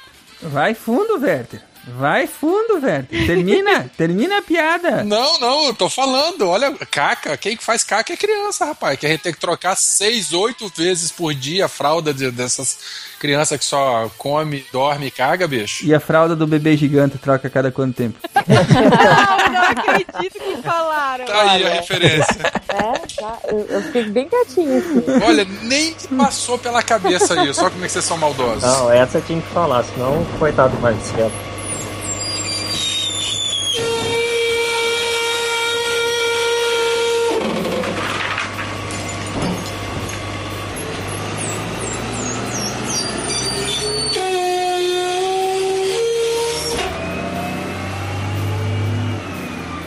Como eu tinha comentado antes, o lixo, então, ele é subproduto das nossas atividades entrópicas, né? Ou, ou seja, o- as transformações que a gente imprime as matérias através dos nossos processos industriais. Já que a Fernanda também comentou, né, que não na natureza convencional não tem lixo, é, as coisas se biodegradam de forma natural, né? Mas no mundo de hoje nós temos lixo, nós podemos classificá-lo de acordo com uma origem, conforme o tipo de resíduo gerado, a composição química e ainda a periculosidade que ele vai eh, ter sobre ah, nós humanos, né? Então, dependendo de de- do tipo que ele é, a gente pode classificar ele, né? Como, por exemplo, os resíduos sólidos urbanos, que é todo aquele resíduo, aquele conjunto de resíduos ah, gerados nas cidades e que são coletados geralmente pelo serviço público domiciliar, né? Aquele lixo de varrição, o lixo comercial, o lixo que a gente gera nas nossas casas e também em alguns casos os entulhos também. Esses entulhos de demolição ou mesmo de reforma de imóveis, né? Dentro desse lixo sólido urbano, nós temos o lixo domiciliar, que é aquele basicamente gerado dentro da nossa casa, que aí vem toda a parte de, de resto de comida, papel higiênico, plástico, papel, vidro. Parte desse lixo pode ser reciclado, deve ser reciclado. É a importância da separação, né? Isso. E a outra parte seria interessante se fosse compostada, principalmente a parte orgânica. Mais importante do que a separação, Silmar, é a destinação correta. Porque a gente tem em, em muitas cidades, né, pelo menos aqui no, no Rio, tem muitas cidades um programa de coleta seletiva. Mas eles. O que adianta você separar o lixo, você mesmo em casa, na sua casa, como eu faço? Eu continuo fazendo. Eu separo o lixo de banheiro, do lixo seco e do lixo úmido, só. Na cozinha, por exemplo. E quando vai pro caminhão, o coletor recolhe e joga tudo junto. E aí leva tudo para um aterro sanitário. Mas, mas aí não tem, não tem coleta seletiva aí no, no, no caso de Tem, vocês? tem coleta seletiva, mas ela, a coleta seletiva no âmbito nacional ela não é obrigatória. Então as cidades fazem isso para se promover e não passa regularmente. Então você gera, como a Fernanda falou, você gera lixo todo dia. É, aqui, aqui no nosso caso eu não tenho, não tenho tanta certeza quanto a destinação, mas é, existe a coleta seletiva, né, Fernanda? E também o estímulo à separação, né? É, nós aqui, aqui na nossa cidade, é uma cidade pequena, dá, dá o quê? 200 mil habitantes. E aqui a gente tem um programa também, né, que é, que é a prefeitura que implantou, que tem os containers para receber o lixo orgânico, que ele tem uma, a cor verde, e tem o container de lixo reciclável, que ele tem a cor laranja do SciCast. Inclusive, vou sair pintando o símbolo do SciCast nesses containers. E aí, o, o lixo orgânico, ele é recolhido todo, todo dia. E o lixo reciclável, por incrível que pareça, ele é recolhido a cada dois dias. E os containers ficam cheios de lixo reciclável. Eles ficam mais cheios, é, talvez porque a, o recolhimento é com menor frequência, né? É, mas eles, é, logo quando implantaram esse sistema, a, a prefeitura só colocou os containers de lixo orgânico. E o pessoal ligava na prefeitura reclamando: cadê o container do lixo inorgânico, do lixo reciclável? Reciclável. Porque, porque a gente precisa, a gente recicla, a gente separa o lixo e a gente quer colocar ele num container separado. Até mesmo pro catador. Isso, e aí a prefeitura teve que se virar nos 30, conseguir container de, de, de- de uma cor diferente para colocar do lado desse container verde, que é para você depositar o lixo, o lixo que é reciclável. E aí quem passa a recolher esse lixo não é o mesmo caminhão, é um outro caminhão e é o caminhão das cooperativas de reciclagem. Então eles coletam todo esse lixo que é reciclado, que é separado nas casas, e aí eles levam para essas cooperativas para fazer a reciclagem. Fazer triagem, na verdade. né? Triagem, e a- Triagem. e a reciclagem do que é possível, né? Eu acho que nessas cooperativas aqui de Chapecó é feita só a triagem, né? Depois que eles separam, eles mandam para as plantas, né? Para os lugares onde eles realmente se reciclam, né? Porque cada tipo de plástico, cada tipo de vidro, tudo, cada um tem um tratamento diferente para reciclar, né? É, aqui em São Roque é assim também. A cidade tem 90 mil habitantes. Não é tão grande, é bem pequenininha também. Mas aqui tem coleta, passa um ônibus, da mesma forma que o ônibus, ônibus ó, passa o caminhão de lixo é, um dia sim, um dia não. E um, um, um dia é reciclável e um dia não. Então ele, a gente tem esse fluxo bem, bem bacana na cidade. Mas tem alguns tipos de lixo que não podem ser reciclados de forma alguma, né? Como é o caso do lixo hospitalar e de alguns resíduos agrícolas, né? E medicamento vencido também não, né? O medicamento não pode nem ser descartado no lixo comum, né? É, e nem na pia, né? A, a água abaixo, né? Pega e joga o, o, Joga no vaso. o medicamento no vaso ou então na pia, isso também não pode acontecer, porque eles vão é só fortificar as bactérias, né? Então o, o medicamento vencido ele tem que ser, tanto é que agora nas farmácias a gente já tem aqui em Chapecó, eu acho que em todo o país, né? Você já tem o, o lugar para fazer a destinação adequada do, do medicamento que é vencido. Então tu chega lá, tem lugar para colocar o, o, o medicamento que é líquido, que é num- num numa parte do container e o medicamento que é sólido, que é em forma de comprimido, no outro, na outra parte do container. Isso aí tudo provavelmente tem a mesma, a mesma destinação do lixo hospitalar que é incinerar, né? Assim como alguns dos alguns ah, embalagens de defensivos agrícolas e outros produtos que não podem ser reciclados e devem ser ou incinerados ou decompostos, né? Como restos orgânicos da agricultura. Pois é, se não forem, a gente tem um ambiente propício para as tartarugas ninjas, né? É, exatamente. aí. E o alligator também. Você lembra do alligator, Simara? É da tua época, hein? Também, também. E o resíduo industrial? Pois é, o resíduo industrial tem muito que eh, eh, as indústrias, elas tecnicamente ou pela legislação, deveriam ser responsáveis pelos próprios efluentes, né? Mas o que você quer, quer dizer com resíduo industrial propriamente? todo o, o subproduto do que, a, do que a empresa está fabricando, do que a empresa está processando. Por exemplo, a água que é usada no, no resfriamento de caldeira, ou seja lá o que for, ela não pode ser descartada no meio ambiente quente, por exemplo. Cinza, lodo, óleo, plástico, papel, borracha de desgaste. Lodo é resíduo perigoso. É, exatamente. Mas aí o lodo ele vai para aterro sanitário, né? Vocês acreditam que até o lodo que sai da estação de tratamento de água, ele tem que ser encaminhado para um aterro sanitário? Porque Sim. ele vai ter metais pesados, vai ter ah, coisas ali dentro que fazem mal pro meio ambiente, né? Que vai ter um impacto no, no meio ambiente onde você lançar. Metal pesado tem como ser processado do, de resíduo? Cara, ter tem. Eu já vi acontecendo, mas é caro. Muito caro. Fica economicamente inviável. Inviável para quem?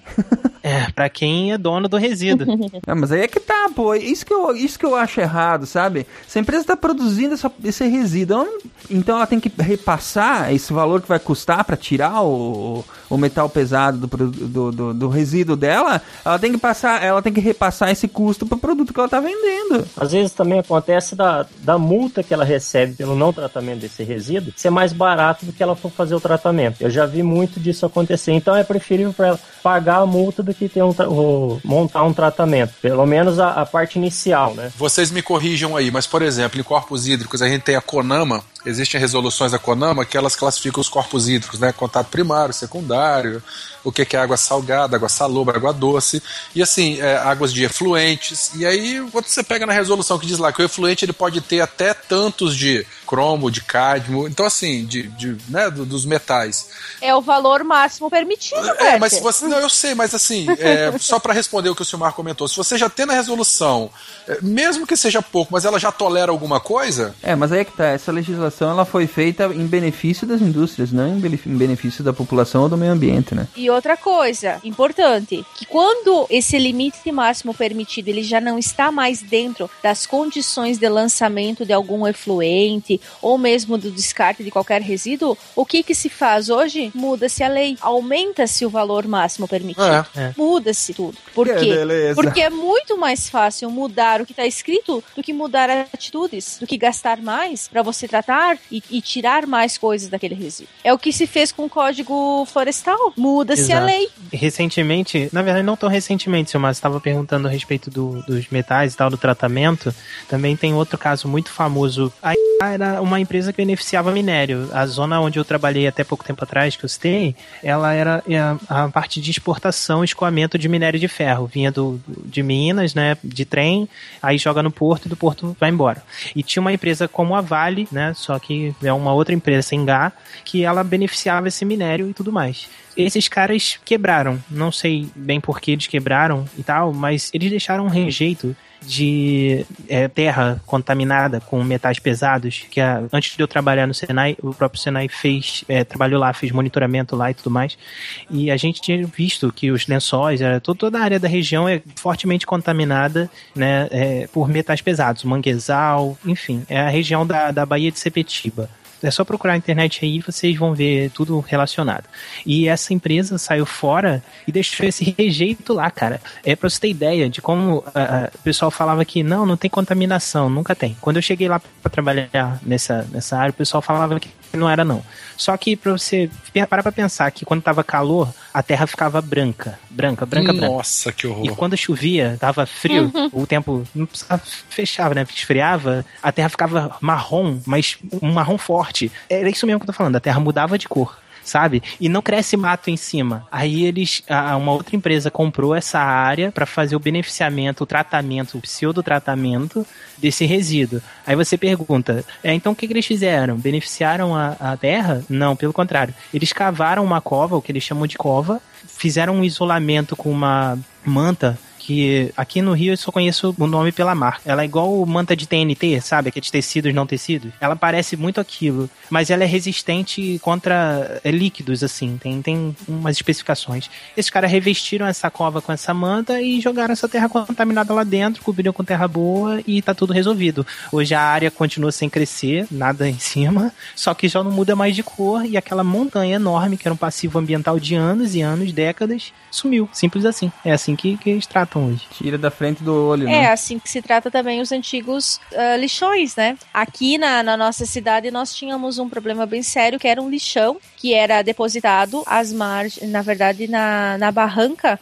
de um rio que passa, que corta o centro da cidade. E esse rio, ele é afluente do rio Uruguai. Tanto é que embalagens de saquinho de leite, antigamente se usava saquinho de leite, né?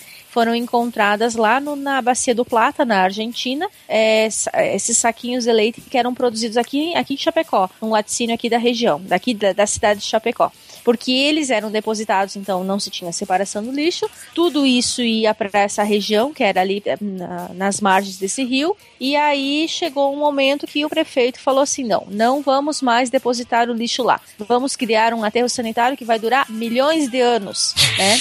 Ele não sabia que aterro sanitário tem uma vida útil, eu acho. E aí o que, que ele fez com aquele lixo? Ele pegava fogo no verão, geralmente, aí ficava uma fumaceira em cima da cidade, era horrível. Aí eles resolveram fazer o tratamento daquele lugar. Qual foi o tratamento? Simplesmente cobriram tudo com uma manta de PAD, jogaram terra por cima e plantaram algumas árvores. O lixo todinho continua lá, sem respiro para sair gás metano. O churume continua escorrendo para dentro do rio, contaminando a água subterrânea daquela região. E por cima tá tudo bonitinho, com árvore, com graminha, tudo bonitinho. Agora por baixo. É, mas ninguém tá vendo, né? Então é um aterro controlado que foi feito, né? Não, não, não. Na verdade, simplesmente foi. O lixo foi empacotado e foi deixado lá. Na verdade, nem foi empacotado. Ele foi coberto. Mas o chorume não vai para o lençol normalmente. É o gás Isso, e o metano gás metano. pode ser utilizado. Isso. E nesse caso não tem saída pro metano e não tem coleta do churume, né? Porque eles não têm como. Eles não tinham como revestir a parte de baixo. Eles não tinham como levantar todo o lixo e colocar uma manta por baixo. Então eles simplesmente cobriram. A história do Morro do Bumba, aqui em Niterói, no Rio de Janeiro, também foi bem semelhante. Era um lixão, cobriram Aham. e a prefeitura deixou o pessoal construir casa, exato. Aí deslizou, deu, deu um problemão todo. É. Um monte de gente morreu, né? Bastante gente morreu. É, mas enquanto não tá dando errado, deixa, né? Não é na minha gestão, né? É mais ou menos por aí. É a minha gestão só de quatro anos. Isso aí eu vou te falar, viu? É, é um, é um problema gigantesco. Enquanto a gente tem pessoas a serviço público que pensam para quatro anos só, vai ficar complicado. Pra gente tentar resolver a longo prazo essas coisas, né?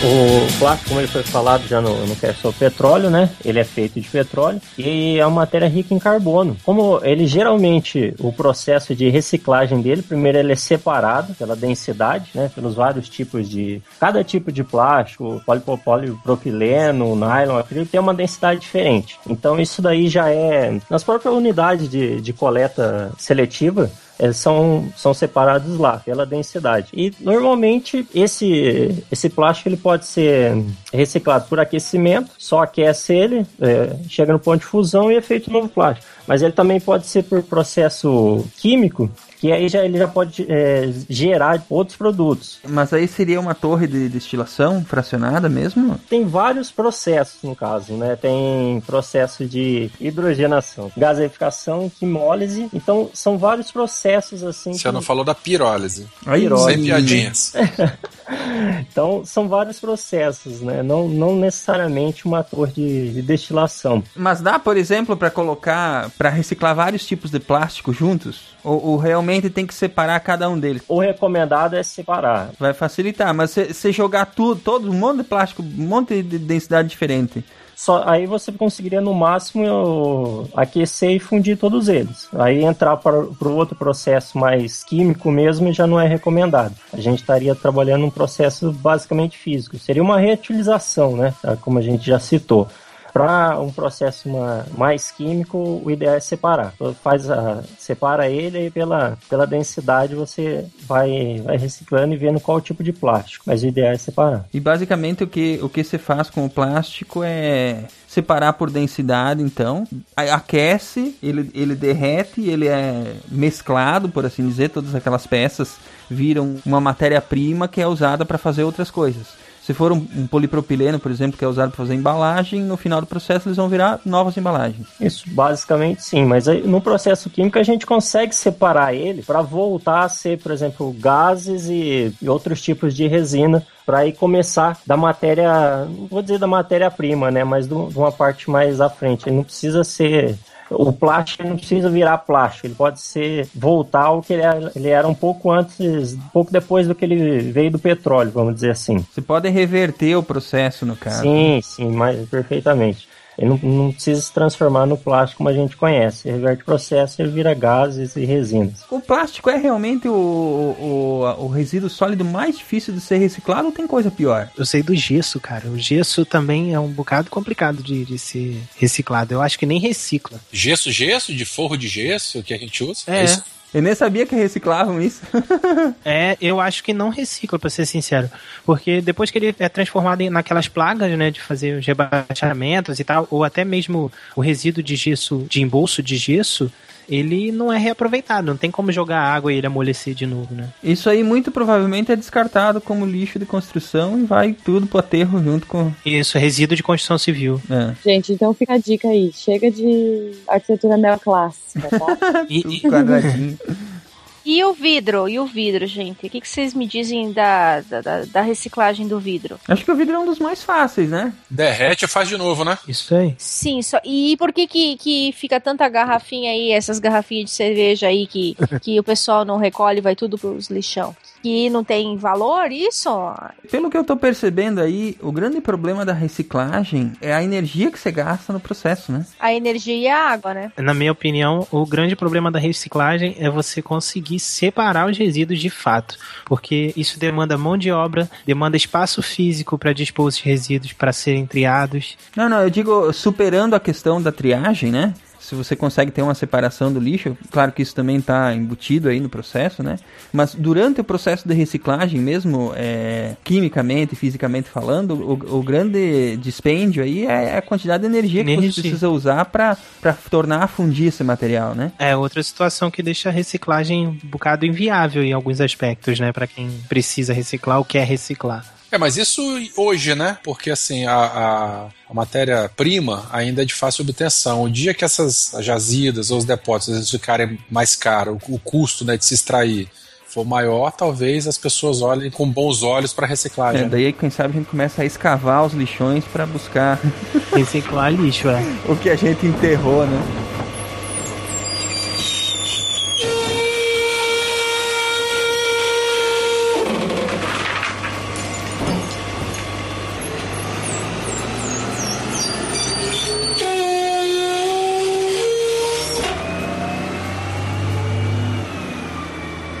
Todo material ele tem um limite de, de vezes que ele pode ser reciclado, né? Com exceção do vidro, né? Com exceção do vidro. O, o vidro ele pode, ser, ele pode ser reciclado infinitas vezes. E um quilo de vidro sempre vai dar origem a exatamente um quilo de vidro reciclável. O metal também, dependendo do metal, eu acho que ele também é 100% é reciclado assim infinitamente, dependendo do, do, do tipo de metal também. Porque ligas, aí coisas desse tipo já, já é outra história. Talvez o, eu diria que alguns metais e o vidro, os dois poderiam ser considerados é, reciclados infinitamente. Tem algumas curiosidades. As latas de alumínio podem ser recicladas infinitamente. O papel, ele pode ser aproveitado de 5 a 7 vezes, dependendo do laboratório que está fazendo a reciclagem. O cobre e o aço podem ser reciclados de várias vezes sem perder a qualidade, mas também depende do custo que, que a pessoa quer, quer atingir, né? O papelão pode ser reciclado até sete vezes. O vidro é infinitas vezes. As garra- garrafas PET podem ser recicladas até cinco vezes. E é isso aí. Esses são os materiais mais comuns, na verdade, né? É, Silmar, você citou as latas de alumínio, o Brasil é referência nessa, nessa área aí. Pelo menos nessa, nessa área ele é referência. 98,3% das latas de alumínio são recicladas no Brasil. É, Olha precisa só. tomar muita cerveja para poder ajudar o povo. Mas 2% delas ainda vão para ou lixões ou vazadouros, que são chamados os lixões a céu aberto, né? Isso eu acho que dá pra jogar completamente a culpa na população, nos consumidores, né? Porque aí é o cara que realmente não. Toma a cerveja em casa e coloca no lixo orgânico, né? É. É. Ou então tá andando de carro, joga. É, é, a falta de educação é absurda. Porque se tanta é reciclada, quer dizer que o, o, o processo industrial está completamente adaptado, né? E tanto economicamente quanto a cadeia mesmo de coleta e, e destinação está completamente adaptado a, a- a- Sim, e gasta-se uma energia terrível na produção de alumínio, né? Sim. É, porque a produção do alumínio ela, ela é um processo industrial muito, muito complexo, né? muito custoso, gasta muita energia elétrica Começa também, com a bauxita, porque tem que, tem que. Existe um processo de eletrólise na, na bauxita. Negócio é meio. não é fácil, não, assim, é bem. Até tinha um amigo que trabalhou com isso. Ele trabalhou numa mina de extração de bauxita lá no Pará. Ele me falou disso uma, uma época, mas eu também não lembro exatamente Talvez como é que isso é também tenha impulsionado bastante a, a questão da reciclagem do alumínio aqui no Brasil, né? Exatamente. O custo diminui bastante. É, eu acho que, que não é nem pelo custo da diminuição da produção, e sim pelo quanto que se ganha na venda do alumínio amassado, né, para reciclagem, porque a gente sabe que é, é, quando se vende as latinhas, né, as pessoas que catam latinhas, que separam esse, esse resíduo, essa- essas latinhas, elas vendem para alguém, e toda vez que elas vendem, elas vão ganhar um, um dinheiro com isso. Sim, e hoje, e hoje elas ganham um bom dinheiro com isso, né? Justamente, não é um bom dinheiro, mas ela Ganham muito mais do que de outros materiais, né?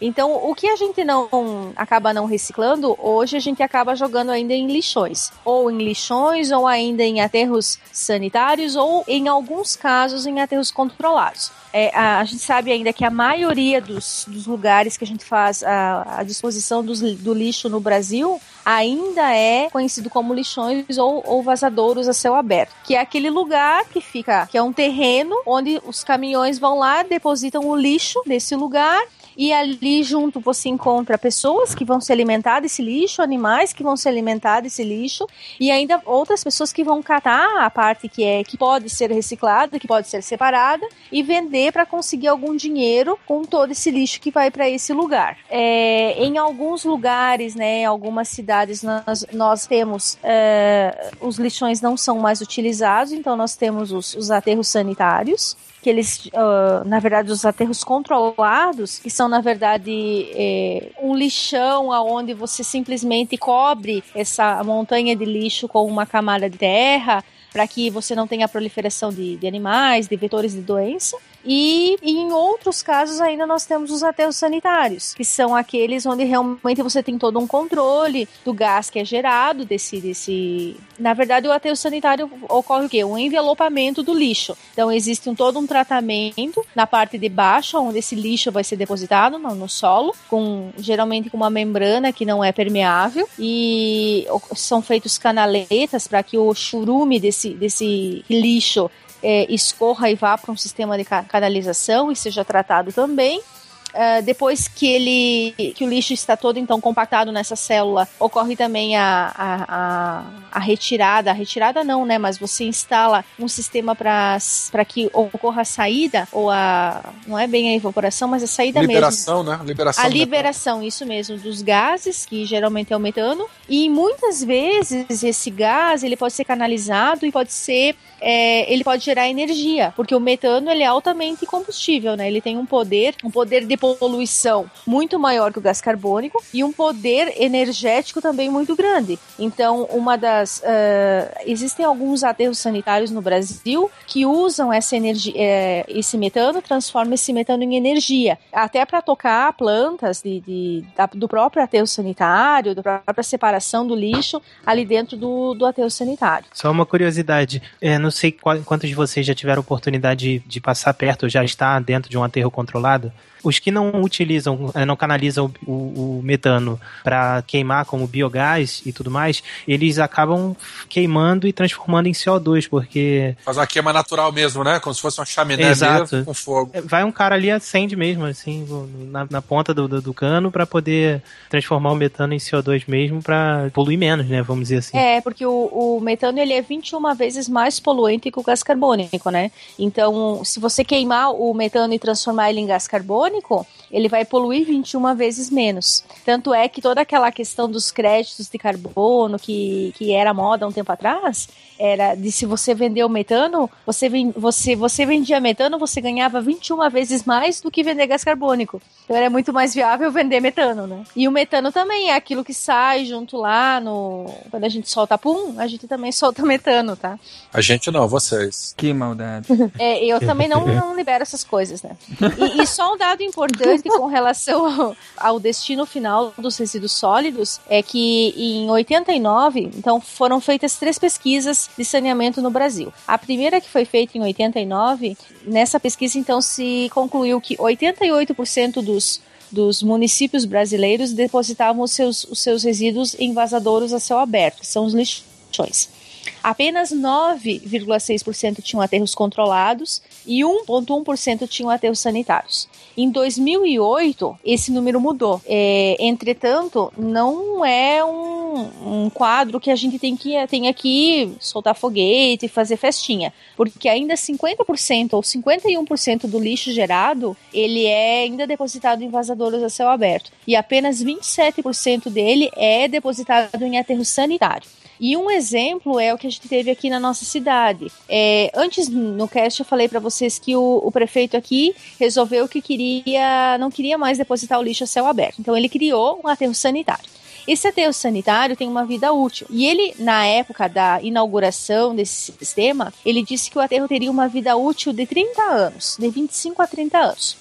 E aí eu lembro que eu fiz as contas que quando eu tivesse 40 anos, esse aterro sanitário estaria então fechando as portas. Eu tinha 20, 15, 20 anos na época. Bom, resultado: não foi feito nenhuma campanha de separação de lixo na cidade na época. Todo o lixo orgânico e inorgânico foi mandado junto para esse aterro sanitário. Em menos de 10 anos, o aterro sanitário teve sua vida útil acabada. Então ele fechou 15 anos antes do prazo máximo que foi dado a ele. Então de nada adianta se fazer um aterro sanitário controlado, com controle de churume, controle de metano, se você também não faz uma campanha de separação do lixo, porque você acaba levando, se você não tem essas campanhas, você acaba levando muito lixo inorgânico que poderia ser separado, que poderia ser reutilizado e reciclado para dentro de um aterro sanitário e ali dentro ele vai ficar ali, nunca mais vai sair dali. Vai ficar ocupando espaço, né, uma área útil que poderia ser utilizada por outro componente, outro composto. Justamente. E outra coisa, ele não vai se decompor como o lixo orgânico, ele vai ficar ali por 100, 200, 300 anos e não vai se decompor, né? Então, assim, a, a situação do Brasil hoje é, na destinação final de resíduos sólidos é bastante vergonhosa a nossa situação. E existe então a política nacional de saneamento básico, é a de saneamento básico é da resíduos sólidos. A de resíduos sólidos, a Política Nacional de Resíduos Sólidos, que foi instituída então em 2010, ela previa, essa lei previa a erradicação de todos os lixões do país até agosto de 2014. Então estamos em julho de 2015 e há, ainda temos mais de 2 mil lixões em funcionamento no Brasil. Ou seja, tudo acabou em pizza. Não, Fê, mas eu sei quando vai ficar pronto. Dos estádios ficarem prontos e os aeroportos para a Copa. Para a Copa Não. de que ano? Não? Eu acho que ele não vem.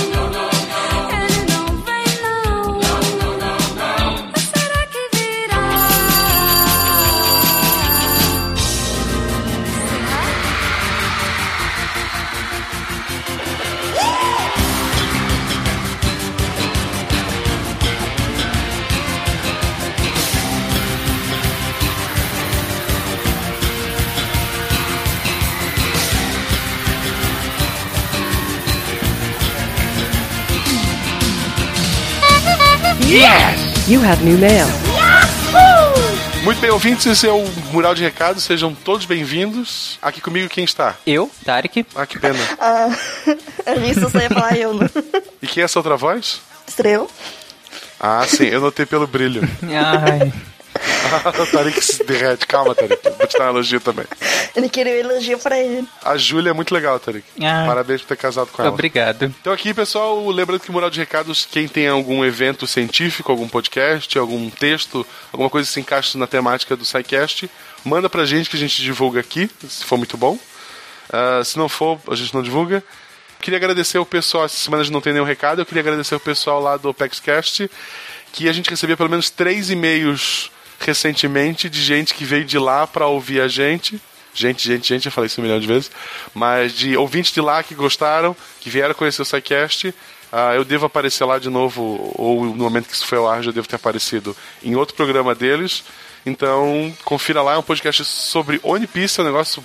É o nicho do nicho do nicho. Nossa, mas pra quem gosta, vale muito a pena. Sem recados para o momento, acho que a gente podia ler os e-mails, né?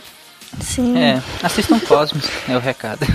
É, tá no Netflix o novo, vale a pena. Eu tô revendo agora, é bem legal. Leiam livros. Eu tava lendo esses dias o IC, é um livro muito divertido. Tem aquele do Perdido em Marte, é muito bom. Uhum.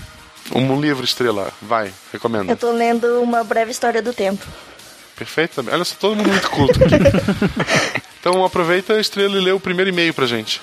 O primeiro e-mail é do Guilherme Serra Sevilha Viegas. Depois eu que tenho o nome comprido. né? Ele é estudante do terceiro ano e pretende cursar engenharia de automoção. Tem 16 anos. E é de Campo Grande, Mato Grosso do Sul. Adoro pessoas novinhas. Né? Isso fica estranho. Olha só, isso é crime, tá? Só pra avisar que isso é crime de algumas formas, não é porque baixaram a idade penal que não pode pode fazer tudo agora. Adoro ler e-mails de pessoas jovens interessadas em ciência, pode ser? Ok. Bom dia, boa tarde, boa noite, meus queridos Psycasters. A gente sempre grava à noite, cara, não, não adianta. É, de madrugada. É. Estou aqui querendo parabenizar todo esse maravilhoso trabalho que é o nosso querido SciCast. Sou um grande fã de robótica, tanto que já participei de competições e tive uma equipe na OBR. E a maior coincidência é que o primeiro SciCast foi o meu assunto favorito. Meu, ele tem 16 anos. OBR deve ser a Olimpíada Brasileira de Robótica? Pode ser? Acho que sim. Em um sábado, sem muito o que fazer, pesquisava podcasts de humor para preencher meu final de semana. Eis que vejo logo o SciCast e penso: olha só, um podcast científico. Sou um grande fã de ciência e principalmente tecnologia. Então fui checar e me apaixonei pelo programa. É engraçado que a Estrela já tem voz de adolescente e ela imita um de um adolescente menor ainda. Ah, ele tem 16 anos, né? Imagino ele como eu tivesse 11. Sou um grande fã de ciência e principalmente tecnologia. Então fui checar e me apaixonei pelo programa. Silmar e companhia são ótimos para falar sobre quase todo assunto. Não, não todos, ouviu, gente? Não todos, é. Tipo, criacionismo a gente não vai falar. É, nunca. Design inteligente. Desde então, venho baixando todos os sidecasts que minha internet permitir e faço a maratona que principei no episódio 87. Depois de ouvir sobre os meus temas favoritos, como história e robótica. Para finalizar, quero congratular mais uma vez a equipe toda, com ênfase nos editores. Parabéns, vocês que passam arduas horas editando o meu programa pro Dineto. É, quem passa árduas horas escrevendo pauta não, não recebe parabéns. Obrigado. Tarik, tu é um cara muito amargo, muito amargo nesse coração. É, fazer pauta em três horas faz, né, Tarek? Ah, faz. já, já vi pauta sair em cinco minutos. Já, já teve pauta feita em um dia aí, ó. E o programa ficou ótimo. Então. Pra finalizar, queria fazer um pedido para fazer um sidecast sobre universidades no exterior. Planejo fazer robótica nos Estados Unidos e queria saber desse time de cientistas e suas opiniões sobre o ensino superior fora do nosso salve, salve Brasil. Um grande abraço de um jovem fã e esperançoso futuro criador de um T800. Até a próxima. Pra fazer um T800, a gente primeiro fazer um T1, tá?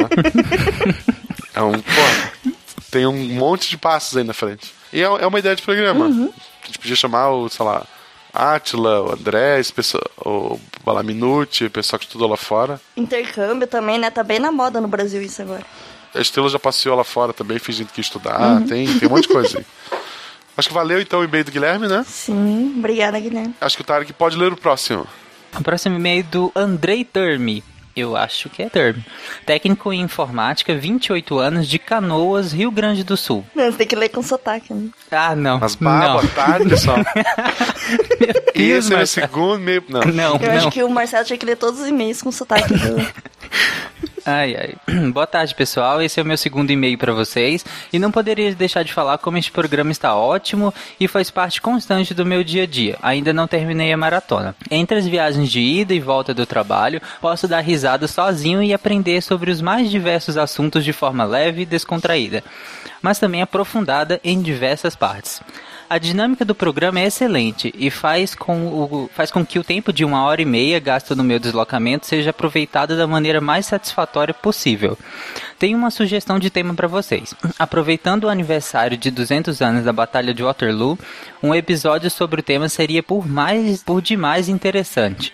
Ah, indiquei o programa para um amigo, o programa para um amigo, e ele começou com um episódio de música, já que ele é músico. Se possível, mandem um abraço para ele. O nome dele é Eduardo e tenho certeza que conquistarão mais um ouvinte fiel. Então, Abraço, abraço, Eduardo. Só, só se a gente Eduardo. falar o nome dele. Eu acho errado a gente comprar ouvinte com abraço. Tem que gostar pelo conteúdo. Não, pode continuar ouvindo a gente, Eduardo. A gente te manda abraço no próximo e-mail. Ele começou pelo de música porque ele é músico. Eu tenho amiga que eu recomendei o de cerveja, eu chamei ela de alcoólatra, é isso? Com certeza. Então acho que para a semana fechou. Um grande abraço, pessoal. Até semana que vem. Se despeçam do pessoal, gente. Tchau, Tchau, gente. pessoal. Até a Até. próxima. Ou não. Pode ser o último. Pois Ele é. pode morrer antes de gravar o próximo. Pode, pô, o SciCast pode acabar. Não, tá gravado. A gente tá gravado um monte de episódios.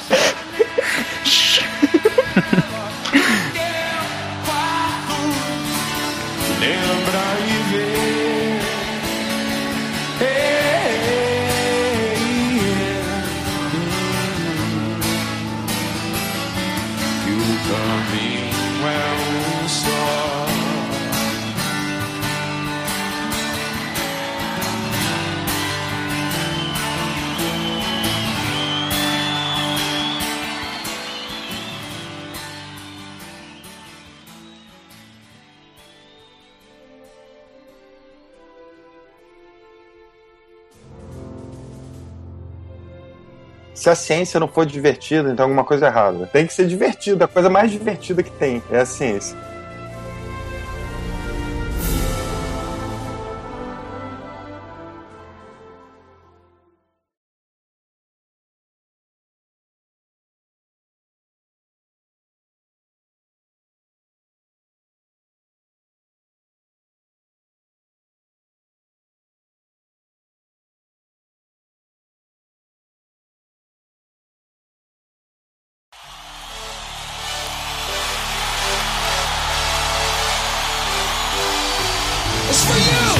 Falem alguma coisa, gente.